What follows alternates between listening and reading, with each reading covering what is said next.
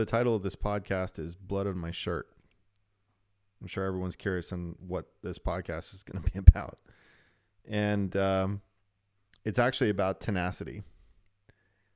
And um, Blood on My Shirt is from a story that goes back to my first day on the job as a bartender in New York City, probably sometime around nineteen ninety-seven.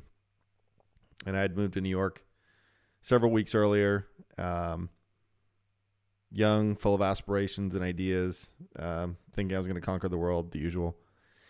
And then realized really quickly I had to pay bills. And so, as with any kind of situation where um, you're young and you're you sort of have all these ideas of what how it'll go and it doesn't go the way you think, uh, I ended up doing the classic New York thing, which is go either find a job as a server, uh, you know, anything that kind of is in food beverage just to, to survive at that point. So um, I invested in getting a bartending license, which was kind of interesting. I heard uh, rumors around the fact that if you didn't have a license, you weren't going to get hired. Part of the reason I do with insurance with the restaurant that, you know, if you were licensed, then, you know, you're able to remove patrons that are, that are unruly or whatever legally and all kinds of stuff. I I have no idea if it was even true or not, but nonetheless, I thought it wouldn't be a bad idea to go learn how to really sling some drinks. So I did. It's a two-week course. Basically taught you how to make a really good scotch and soda and add the right amount of vermouth to a martini and, and whatnot. And it was fun. I get out, brand new shiny bartending license card, and I hit the streets walking around. And, you know, this podcast could be named Humility uh, as well as Tenacity, because I'll tell you, getting on the streets in New York asking for a bartending job from door to door is a very, very humbling experience. Um, people are not particularly nice about it. Um, they either ignore you or they're rude. Uh, you know, it's the usual rite of passage, essentially. You go there, you got to be able to be prepared to, to take the punches. Well, I was down on, on sixth Avenue and twelfth Street, and I had, I had canvassed New York City looking for something, and there was no opportunity. No one wants a brand new bartender who's never done it before. Um, You know, the last thing they need is me to screw up behind a bar uh, that they have got a lot of, you know, thirsty patrons at. And um, I walked into this small little little bistro, um, and uh, the owner was there. He looked frazzled. So I didn't know if I was going to get, you know, railed like the rest of the ones that I talked to or if it was going to be a, you know, an opportunity. And it turned out to be an opportunity. It was a, a gentleman named Bernard, a French fellow. I think he was originally from Paris many, many years ago, moved to New York many years back, and uh, asked him, just like I had the last like thirty restaurants, if he had any need for a bartender. And, I, and he said, yes. Um, you know, when could I start? I said, I could start today immediately. I'm, I'm looking for work as soon as I could possibly get it. He said, look, um, come back Thursday and uh, you can take a, you take an evening shift. And I was all excited and went home. You know, Thursday didn't come fast enough. Thursday rolled around. I think I got there super early. I got there like at two thirty in the afternoon, which was ridiculous because it was a night shift. But I got there, and it was a it was a restaurant, but turned into sort of like this lounge in the evenings. And that was somewhat common back in the late nineties. You had these loungy restaurant things where they'd set up a D J. It's sort of coming back now, I guess. But um, and there were two little old ladies having lunch there. Um. In the restaurant, it was empty otherwise. No one was at the bar. So Bernard was like, well, you're early, so you might as well just sort of start prepping the bar. He walked me around, showed me where things were. And um, the ladies were having lunch. They were just about to get served their food. And in walks this lunk of a guy that uh, clearly was just already blitzed out of his gourd, drunk as hell, and sat down and started ordering Um, seven and seven, one on top of the other. And of course I'm excited because it's my first customer. So I'm like, yeah, sure, man, whatever you want. And so I'm dishing the drinks and he's getting more and more belligerent. He's getting louder. Th- you got to remember, this is the era before there's really any cell phone. So he wasn't like consumed in his device. This guy was like talking to me. He was like talking to people walking by in the street because there was a bit of a patio to the restaurant bar. And, you know, he's getting more and more obnoxious. And Bernard was in the back and he wasn't around. So it's funny because it's first day on the job. I'm thrilled to have my first customer. The last thing in the world I want to do is tell him to stop drinking, right? Because, I mean, this is this is what I came here for. And progressively, and the little ladies are looking over, and they're kind of like, this is just not what we came here for. You know, I it looked like they had been there going to that restaurant for the last twenty years, and that was their ritual. And this like obnoxious dude's there making noise and really obs- being, uh, you know, ruining their their entire experience at the time. Well, Bernard walks in, and I kind of give him a glance, looking at him, trying to gauge his perspective on what he thinks I should do. And he's picked up on it. And um, I I walk over. I go, you know, he's this guy's, you know, pretty. He's had a lot, right? And Bernard's like, yeah, yeah. And I cut him off. Cut him off. I'm like, oh, great. Okay. I got. I guess I got to do what this this whole bartending license thing told me to do here. So um, he asked for another drink, and I go, hey, listen, you know, how about you call it, you know, cool it down a little bit. Um, you know. it's it's we're gonna be shifting here anyway, maybe you can, you know, head out for a little bit, come back later on. And the guy's like, hey, I'm ordering drinks here, you know, if you're not serving me, what's what kind of place is this? And started getting belligerent. And Bernard figured out I was I, you know I, this brand new, I didn't know what to do with the guy. I didn't want to kick him kick a patron out of the place. So he he gets up, and Bernard's literally half the size of this guy, and he picks him up off his bar stool and starts to shove him out of the restaurant. And the guy's pretty drunk, and he grabs one of these little votive glass candle holders at the end of the bar and flings it and smashes against the wall right above the little old ladies that are eating, eating lunch. And all the glass goes in their food and all over them. And the guy runs off down the street. And I'm like, what the hell did I get myself into? Like, this is supposed to be like a restaurant. And it's my first day on the job. I had no idea what the hell I was going to do here. And I was like, I made a mistake. This is, this is crazy. So I sweep up all the glass. I, I get another, um, you know, the, I get fresh plates for the ladies, and they're done. They're like, look, we'll just, we'll just, we're good. And I'm like, oh crap, this is just a cluster. Well, anyway, settles down. The hostess shows up for the evening for the, the, you know, the actual restaurant to, to start serving dinner. The, one of the waiters shows up as well. And I'm sitting there uh, at the bar at the end, cutting up limes to fill the trays up.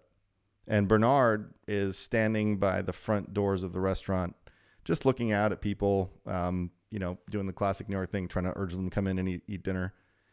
And I happen to look back into the restaurant, and as I do so, I hear a smash and bang toward the front of the restaurant where the doors are, where Bernard was. And I turn over, and there's Bernard slumped over on the ground on the floor. and I and it was a smash, so it wasn't like he just collapsed. He he hit the door, and um, Miriam, who was the hostess, she's like, "Oh my God, someone just punched Bernard." And so I jump over the bar, and the one of the main waiters, this guy named Jawad, runs right behind me on the way out, grabs the gigantic butcher knife I was using to cut the limes, and runs out right after me. And it's the dude that we pushed out of the, or the Bernard pushed out of the restaurant, you know, like three hours earlier. And he came and just flying punched, knocked Bernard out.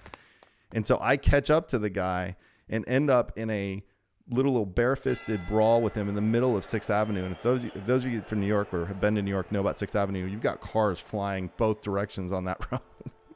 And I'm literally in this like fist fight with this dude. And on the way out, or I guess um, as he had planned to hit Bernard, he put his keys between his knuckles. And so as he as I caught up to him, he turned around and got me perfectly in the, in the side of the face, and got like nice chunk of, of flesh out of my cheek. And I didn't know that, took the hit, and ended up continuing on with the guy in the middle of the street. And he, I think he got a view of Jawad behind me with the gigantic butcher knife coming toward him, and he got up and bolted and started screaming for the police himself. And anyway, he, he left. I started to walk back, and Jawad's like, "Oh man, are you all right?" And I'm like, "Yeah, I'm fine, I'm fine." And he's like, and I looked down, I was covered in blood. My shirt was completely covered in blood. Bear in mind, guys, like I said, this is my first day on the job as a bartender in New York City. Um, and so there's Bernard. He's up, and he's got some ice uh, on his on his cheek. Miriam's just standing there with him. And um, he's like, uh, did you did you find out who the guy was? I'm like, no, I was in the middle of fighting him in the middle of the street. I don't know who he is. And uh, he's like, all right, well, he's like, if, uh, if you want to go home, you know, I understand. I said, no, I'm good. I'm good. I came here to do the job. I'll do the job. So, hey, I bartended the rest of the night till like three thirty in the morning that night with blood on my shirt. Sounds pretty disgusting to me. I'm not sure I'd want to be served by a bartender with blood on my shirt these days. But from a from a tenacity standpoint and for my commitment to the job, I went and I saw Bernard, I think two years ago. He now lives in Naples, Florida. And he told the story in perfect detail like I just did to you guys today. because it impacted him so much that this is a, I didn't know, I met this guy for a matter of hours, if if that. And I went to his defense and I came back and I did my job as I was asked to do. And that stuck with him all those years about tenacity and the ability to stick and commit and, and get to the commitment that you came there for. And uh, it was an amazing experience because he remembered that so vividly. And my career path ever since, I mean, he was, he'd watched me through the, through the years, through the media exposure I'd had. And he was honestly so proud to actually see me again and, and know that, uh, you know, I'd done well, you know, I, cause that was my early, earliest days of trying to go out there and get a job and learn how to live. And, um, I'll tell you, that experience was really fascinating. I've told the story countless times because it's one of those funny stories. It's, it's great dinner table conversation, but more importantly, it's one of those situations that in, in today's world, you're seeing people just call it quits quick. I mean, they're just like, look, any level of discomfort and it's over. They move along. They, they call it in. They're like, look, this is just not for me. It, it just, it, the, the feeling's not right. It's like, there's no grit. There's no ability to stick with something and force your way through it. Now, look, that was an extreme scenario. I, again, you know, in retrospect, thinking about it from a hygienic standpoint, probably not a good idea, but from a, a commitment standpoint and a tenacity standpoint, I proved something to myself. It wasn't really for anyone else out there. And, you know, back to the title of this podcast, I'm, I'm by definition an introvert, introverted character. So I went against my nature to jump over the bar and chase this guy down. I went against my nature to continue to plow through an evening where I wasn't feeling particularly good after a little while, realizing I was actually hit by the guy.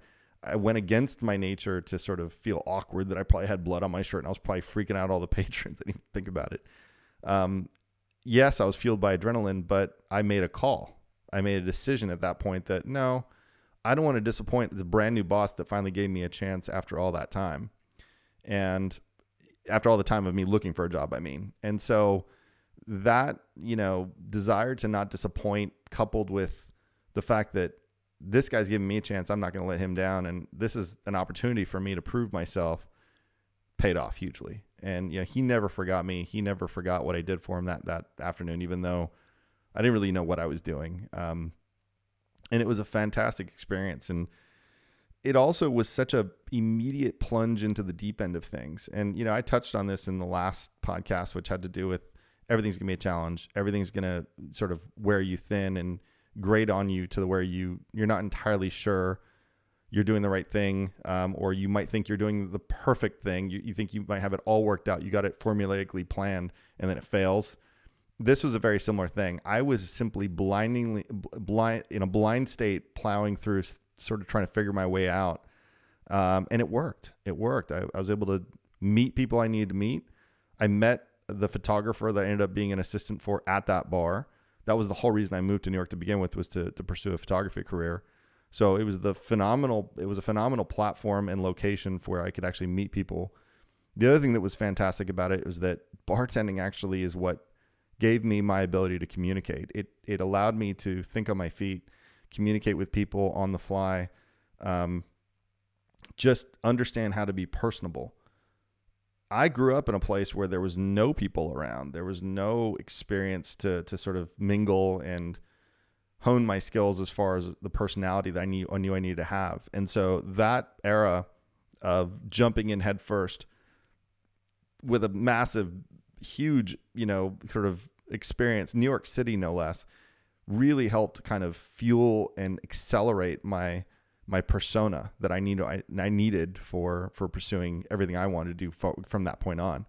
And I think that that's a critical thing to do. I tell my kids to do that. I'm like, look, you know, do the things that are, are humbling and, um, and challenging. And I, t- I told the experience, I, I'm, I started from the point of when I went to go find a job all the way through the fight, all the way through my, my work with Bernard going forward for like the next two years, because it started with a humiliating, humiliating experience trying to get the job, and then went into a hair-raising experience of being challenged in a way that I thought I've made mistake. I made a mistake coming here. This is terrible, to making the call that no, I, I got the opportunity. Let me just stick with it, to becoming one of the best experiences of my life. I mean, it, it sounds silly. And you, you hear this a lot. People are like, look, it's some of the most bizarre experiences that I've taken on that have sculpted me and given me the tools that I needed for other experiences later in life. Some of my experiences learning how to communicate with people in a in a much more serious business experience, business capacity than, say, bartending, came from that era. Um, it allowed me to sit back and, and look at someone else's perspective. Um, you know, it's the working class therapist, right? That's the classic case with a bartender. You're there to hear people's problems and be a listener and, fe- and give them feedback about what they think is actually a challenge. So nothing takes more tenacity than being a bartender in New York.